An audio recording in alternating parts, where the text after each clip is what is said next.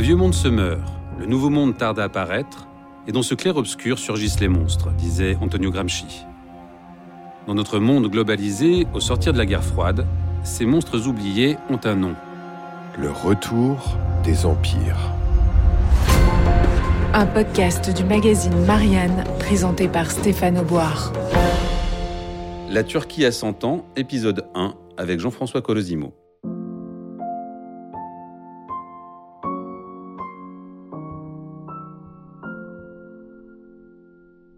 À la jeunesse turque le 20 octobre 1927 à Ankara. Jeunesse turque. Ton premier devoir est de protéger et de sauvegarder éternellement l'indépendance turque et la République turque. C'est l'unique fondement de l'existence et de l'indépendance. Ce fondement est ton trésor le plus précieux. Dans l'avenir, il y aura des personnes mal intentionnées, internes et externes, qui voudront te priver de ce trésor. Si un jour tu es obligé de défendre l'indépendance et la République, tu ne penseras pas aux conditions et aux circonstances où tu te trouveras pour accomplir ta mission. Ces conditions et ces circonstances peuvent se manifester à un moment inopportun. Les ennemis qui attenteront à ton indépendance et à ta République peuvent devenir les auteurs d'une victoire sans précédent dans le monde. Tous les arsenaux de la chère patrie peuvent être occupés par force ou par ruse, toutes ces armées défaites et tous les coins du pays effectivement occupés. Le plus douloureux et le plus grave, c'est qu'à l'intérieur même du pays, ceux qui détiennent le pouvoir peuvent être dans la mégarde, l'aberration et voire la trahison. Même ces détenteurs de pouvoir peuvent unir leur intérêt aux aspirations politiques des envahisseurs. La nation peut tomber dans le besoin et la misère. Enfant de l'avenir turc, même dans ces conditions et circonstances, ton devoir est de sauvegarder l'indépendance et la République turque. La force dont tu auras besoin réside dans le noble sang qui coule dans tes veines. Jean-François Colossimo, bonjour. Bonjour. Vous êtes euh, historien, théologien. Vous êtes l'auteur de l'ouvrage euh, Le sabre et le turban, jusqu'où ira la Turquie, qui était sorti aux éditions du CERF en 2020. Le texte que nous venons d'entendre donc a été euh, lu, enfin dit par euh, Mustafa Kemal Atatürk quatre ans après la naissance donc de la toute jeune République dont on fête le centenaire. Aujourd'hui encore, euh, ce texte résonne de manière, euh, comment dire, très très forte par rapport ne serait-ce qu'à l'actualité en Turquie. On a vu qu'il y a eu encore un attentat récemment à Ankara qui a été cette fois revendiqué par le, PKK. Que vous inspire un texte comme ça, 100 ans, écrit il y a 100 ans en arrière? Je crois qu'il faut se souvenir que l'Empire ottoman a été l'un des plus grands empires du monde. Cet Empire ottoman d'où est née la Turquie moderne, qui en est en quelque sorte la part la plus congrue. Cet empire, il a régné sur euh, cinq mers, trois continents. Il s'est étendu du Maghreb au Balkan, euh, de la péninsule arabique euh, au Caucase. Et cet empire, en fait, à partir du XVIe siècle, la bataille de l'Épante, où est Don Quichotte, l'auteur, où est l'auteur du conte Don Quichotte, et puis la bataille de Vienne, les, viennoiseries, le croissant, c'est la victoire sur le Grand Turc qui a menacé toute l'Europe. Ce Grand Turc, eh bien, à partir du XVIIIe siècle, il rentre en désagrégation, en décomposition. Le réveil des nationalités fait qu'il perd toute sa partie occidentale. Ah, les, les, Grecs, les Serbes, les Bulgares fondent leur propre communauté euh, nationale. Les Arabes connaissent la nada, le grand réveil de l'arabité, et ne comprennent plus pourquoi ces Turcs venus des, steppes leur ont ravi à la fois la langue arabe et puis surtout aussi euh, le Coran? Et puis il y a ces peuples qui sont dans ce qu'est la Turquie actuelle, qui en forment à peu près euh, le tiers, peut-être la moitié. Ce sont les Grecs, les Arméniens, les Syriaques, les Assyriens, tous des chrétiens au passage.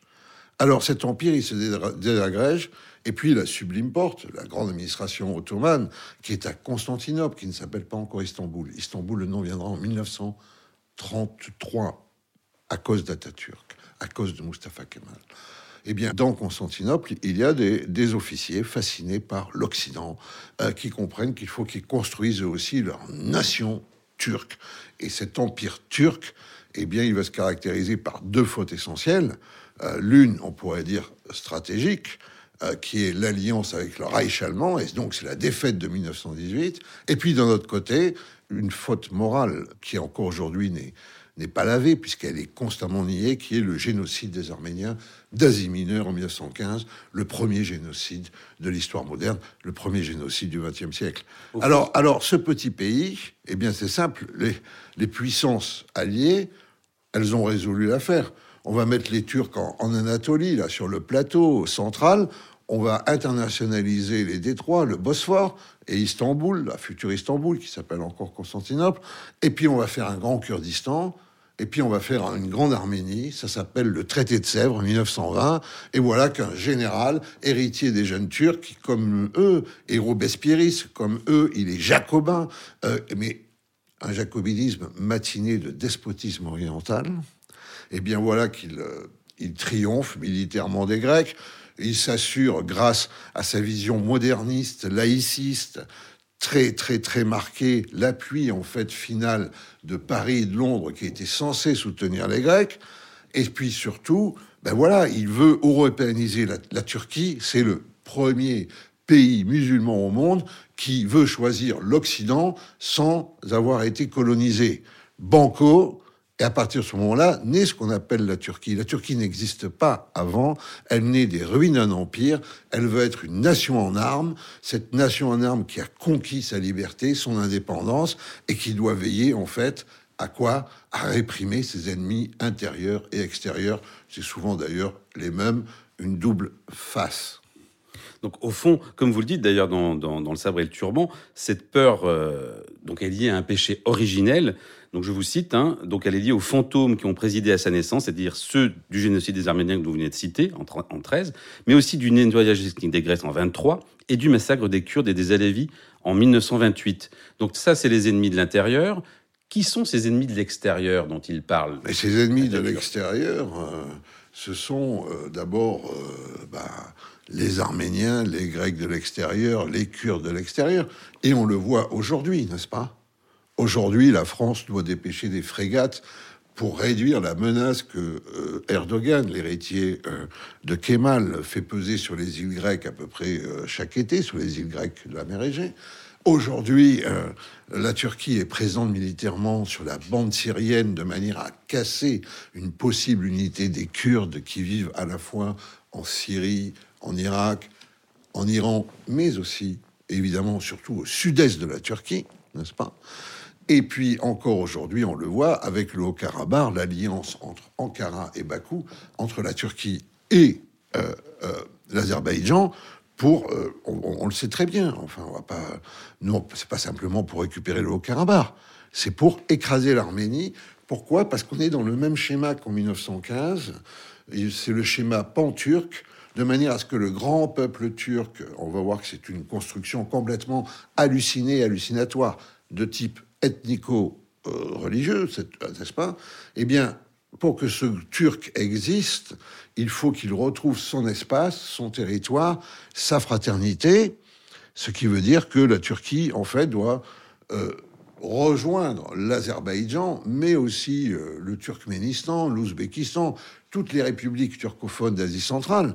Et comme en 1915, il y a un peuple qui n'est pas turc et qui n'est pas musulman, qui, euh, je dirais, enraye ce processus par son existence même, éradiquer son existence, c'est permettre aux Turcs de retrouver en fait sa grandeur, sa place initiale qui est la première dans l'histoire de l'humanité, puisque Atatürk aura plusieurs filles adoptives.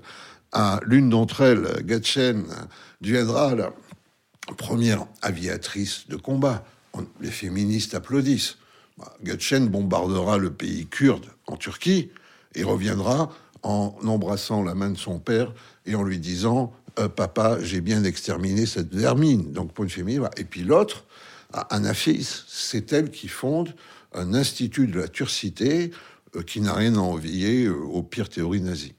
Il y, a, un autre élément dans le texte d'Atatürk, dans ce, dans ce discours de 1927, c'est aussi l'ennemi au pouvoir. C'est-à-dire, par exemple, en l'occurrence, euh, comme vous venez de le dire, la Turquie est un pays qui a été quand même construit aussi sur l'armée. Et on l'a vu en 2016, il y a eu ce, putsch ou ce pseudo-putsch. Or, euh, comment définir les ennemis euh, de cette, à l'intérieur de cette armée-là? Parce que là, ce sont ni des Arméniens, ni des Kurdes. Non, ce sont la plupart du temps des Turcs. Est-ce qu'ils ne sont pas, en fait, euh, et c'est ça le paradoxe, l'ennemi un peu idéologique, c'est-à-dire finalement un grain, une graine laïque, une graine démocratique qui avait planté Atatürk à l'époque et qui a explosé à la, à la face d'Erdogan en, en 2016 et qui fait qu'aujourd'hui, il a dû purger euh, le, parallèle, le parallèle vaut parce qu'il y a un complot d'Izmir contre Mustafa Kemal Atatürk. Ah, et c'est à la suite de ce complot d'Izmir, hein, je dirais, que euh, véritablement, euh, il détruit toute opposition et s'assure les pleins pouvoirs. De la même manière qu'après le push de 2015, que Erdogan voit comme une divine surprise. Il dit c'est un cadeau de Dieu, n'est-ce pas, pour se débarrasser de tout ce qui le gêne. Dans les deux cas, l'opposition elle est islamo-démocratique. Elle n'est pas démocratique au sens où on l'entend, elle est islamo-démocratique. Pourquoi? Parce que un tel pouvoir vertical, conçu comme absolu, doit en fait écraser toutes les médiations. Commencer par exemple par les confréries, les confréries soufis et musulmanes, n'est-ce pas? Ce que fait Atatürk au nom de l'État jacobin, et ce que fait à Erdogan au nom de l'unité de l'islam sunnite parce que ces franges-là sont considérées comme hérétiques. Vous pouvez parler notamment de la, la confrérie Gulen qui a été complètement décapitée Absolument. Donc, vous voyez bien dès 2015-2016. Erdogan prend le pouvoir rapidement. Pourquoi? Parce que euh, l'Europe fait pression sur les généraux en leur demandant de se mettre à l'heure des droits de l'homme. Les généraux ne veulent pas. Ils désertent l'Europe. Erdogan ramasse l'Europe. Il profite aussi du tournant vers islam des États-Unis qui ont compris que l'islam pouvait être une sorte d'armée de réserve contre le communisme en Afghanistan. Et en fait, Erdogan va prendre le pouvoir parce qu'il va s'allier avec euh, Ismet, la grande confrérie qu'a fondée Gulen. Cette confrérie, euh, les religieux sont un peu des trotskistes de ce point de vue-là, les, religieux fondamentalistes, a infiltré l'État. Il, y a des, il gulenistes qui sont numéro 2 partout. C'est comme ça que Erdogan s'assure la domination. Mais il va ensuite se séparer de Gulen et en fait déclarer Gulen ennemi public. Dans les deux cas, vous avez une ascension dictatoriale, le mythe du Reis, du chef absolu, le mythe du guide. Et là, complètement, rappelons-nous que euh, euh, Mustafa Kemal, euh, c'est le contemporain de Mussolini, Hitler, Staline, Salazar, Franco, etc.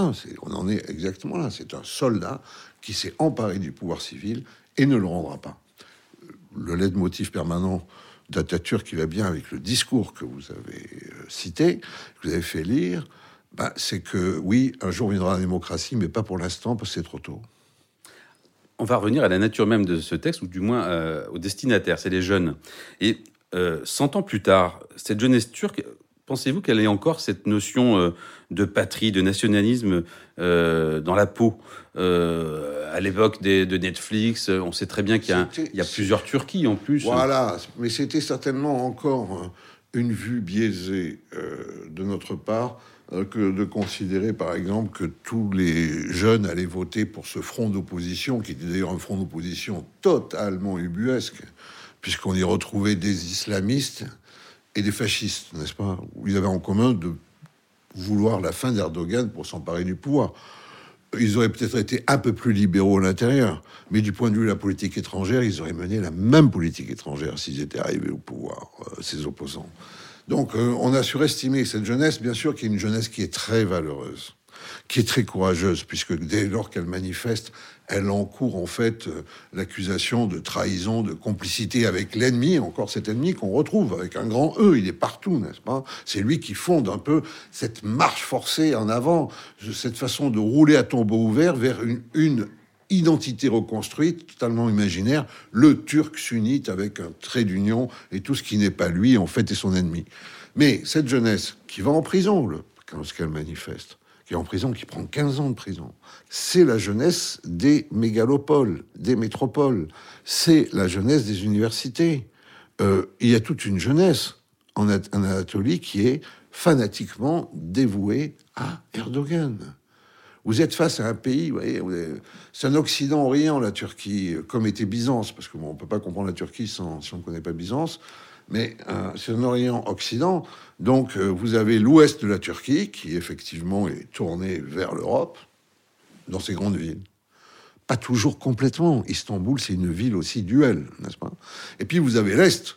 Et bon, l'Est, l'Est, c'est euh, c'est là où se tient la réserve électorale d'Erdogan, cette petite bourgeoisie d'affaires ou d'industrie, qui d'ailleurs a récupéré tous les biens des Arméniens et s'est édifiée sur les cadavres des Arméniens.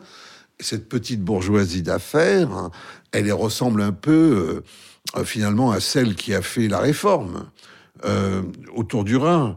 Euh, au XVe siècle, au, premier protestantisme. Je veux dire, euh, ils sont pour vendre dans le monde entier, mais ils sont aussi pour garder leur quant à soi moral et puritain, n'est-ce pas? Bien, les enfants de, cette, de ce monde-là euh, sont hostiles à, l'Occident. Ne vous détrompez pas. Et puis, vous avez un siècle de véritablement d'endoctrinement nationaliste. Donc, par rapport à ça, nous avons deux Turquies. Le problème, l'ultime problème, c'est qu'il y a une Turquie qui, s'étant véritablement européanisée, ne se reproduit plus ou très peu. vous avez une autre qui a une démographie euh, galopante. Et donc ça, c'est le mauvais pronostic sur l'avenir. C'est que, euh, je dirais, les Turcs que nous aimons, qui, les Turcs qui défendent les libertés, les Turcs qui sont comme nous, qui avec lesquels nous avons des échanges littéraires, philosophiques, euh, d'immenses journalistes turcs, si courageux, euh, tout ça, ben, ils sont en voie de réduction proportionnellement. C'était un peu le, le, sens de ma question euh, qui venait, c'est-à-dire que 100 ans après la naissance de la République turque d'Atatürk, pensez-vous que son, sa vision a finalement gagné ou vous avez commencé à nous, à nous dresser un, un, portrait, enfin en tout cas un paysage plutôt pessimiste.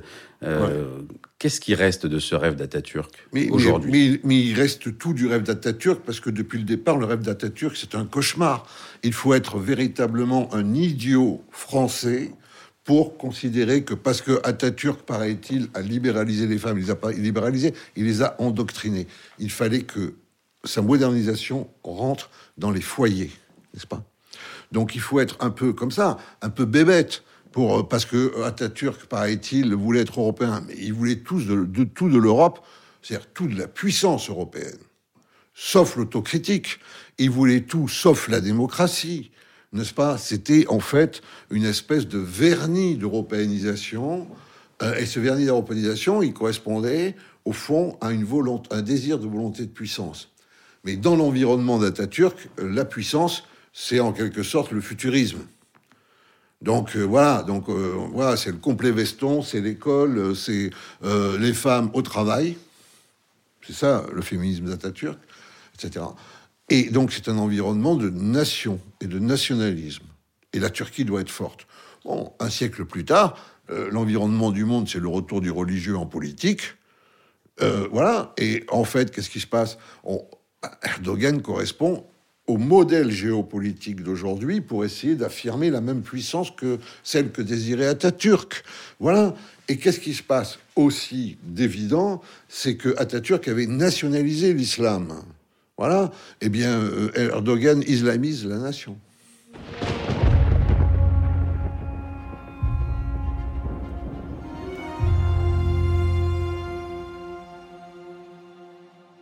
Discours d'Atatürk à Izmir le 17 février 1923. Vous savez que l'État ottoman régnait sur la base de la monarchie absolue, et durant ces quelques cinq ou dix dernières années, selon le principe de monarchie constitutionnelle. Sous la monarchie absolue, ce sont les désirs, aspirations et volontés des souverains qui prédominent en toutes choses. Les désirs, aspirations et volontés des nations sont loin d'être pris en considération la nation se trouve isolée et de son travail et de sa volonté. Les souverains se considèrent comme des personnes divines envoyées par Dieu. L'entourage intéressé et égoïste du sultan perçoit et présente la pensée et le désir de ce dernier comme un impératif céleste, comme un ordre coranique s'imposant à tous.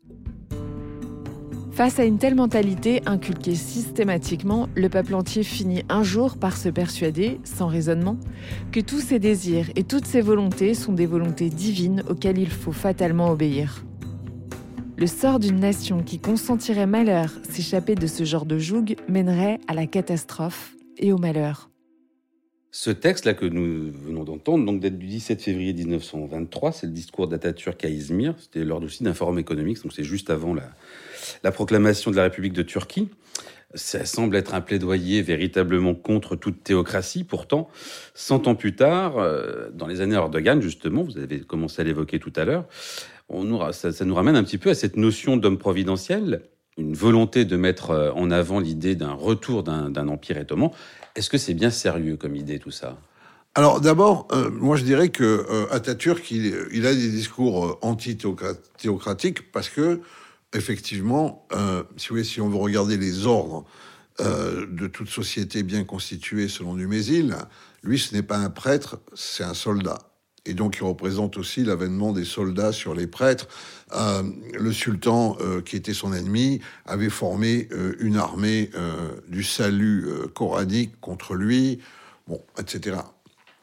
Pour ce qui est du culte de la personnalité, on voit bien qu'il n'y a pas besoin de théocratie pour que ce culte existe. Staline, euh, etc.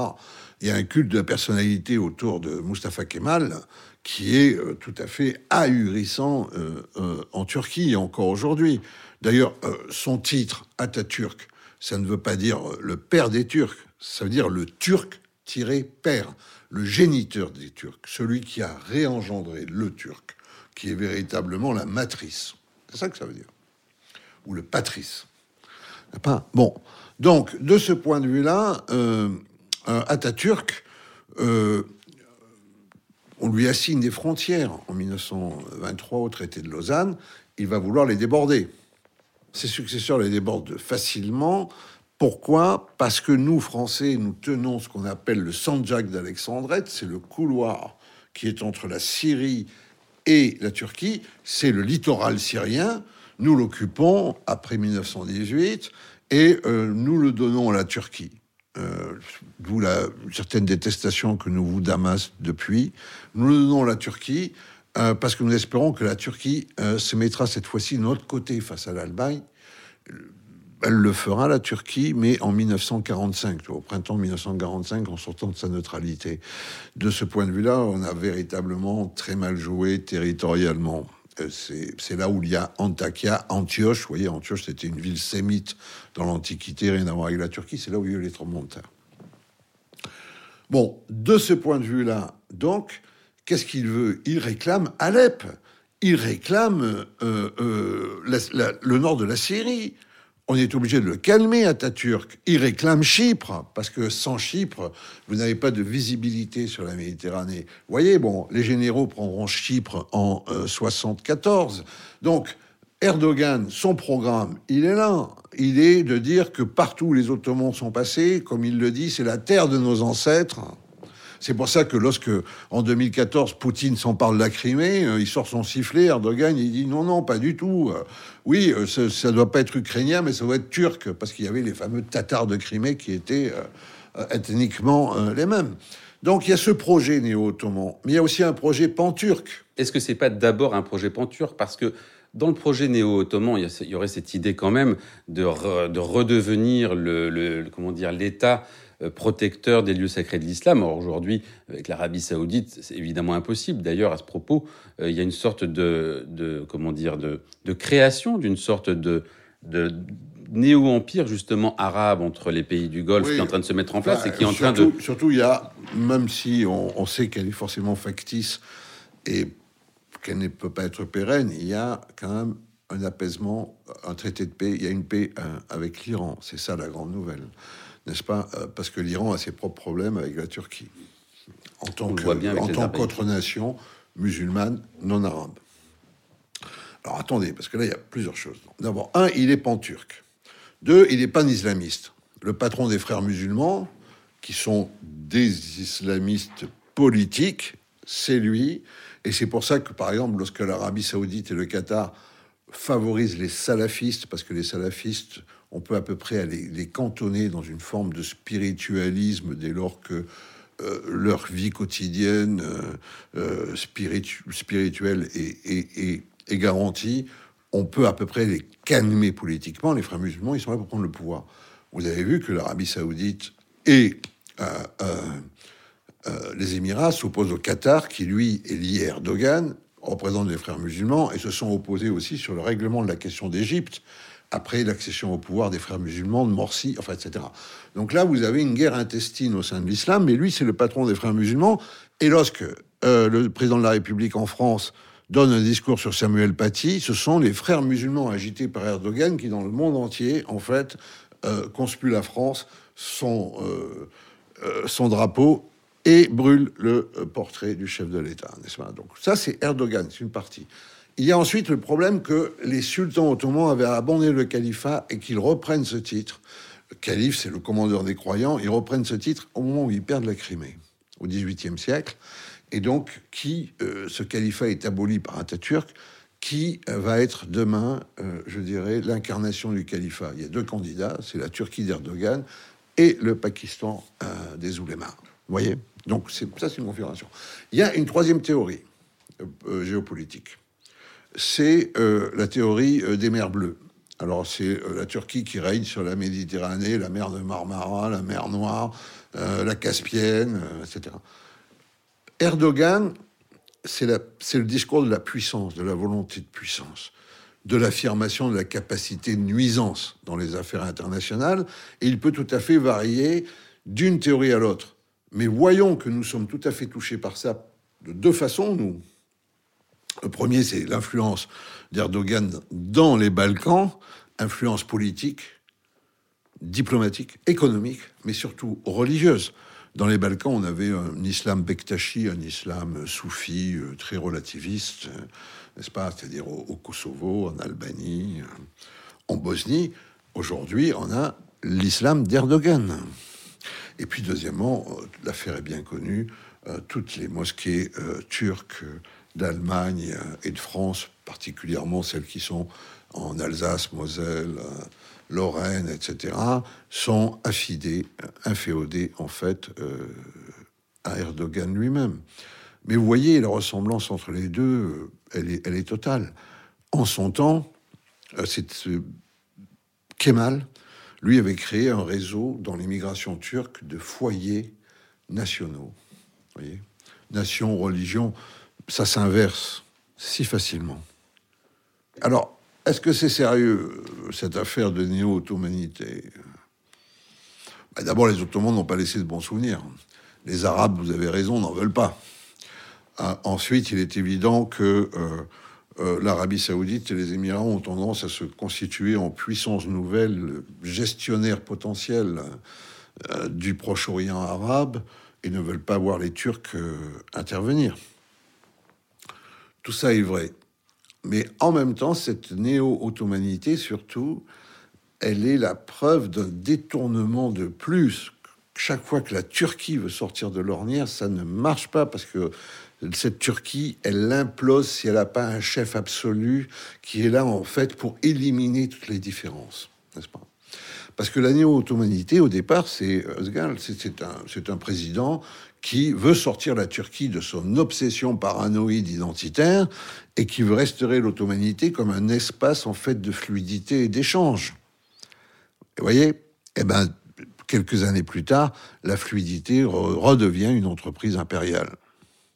Jean-François Colostimo, merci. Pour terminer cette, euh, cette émission, nous vous avons demandé de nous lire un texte euh, lié évidemment au sujet, un texte de littérature. Je ne sais pas ce que vous avez choisi je vais vous dire, euh, cher Stéphane, c'est un texte de Tefik Fikret. C'est un poète qui naît un peu avant la fin du XIXe siècle et meurt juste après. Ah, c'est un poète istambouliote. Sa mère est une grecque de l'île de Chios. Son père euh, est un turc qui vient d'Anatolie. Il va se mettre à l'école des symbolistes français. Il va être un défenseur des libertés. Et le seul reproche que lui fera aux Arméniens, c'est d'avoir raté leur attentat contre le sultan Adboul Hamid, dit le Rouge, et qui est responsable de la mort de 300 000 Arméniens dans les années 1890, ce qui a précédé le génocide.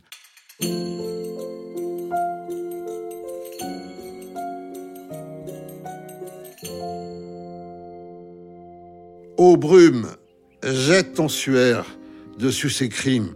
Toi, ma ville, Byzance, vieille catin glorieuse, dors d'un sommeil sans fin.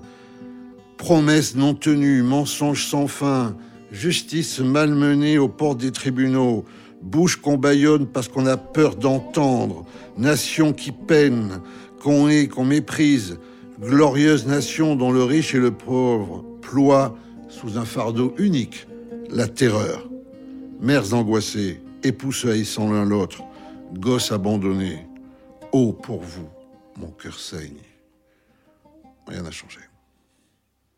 Jean-François Colossimo, merci. Merci à vous.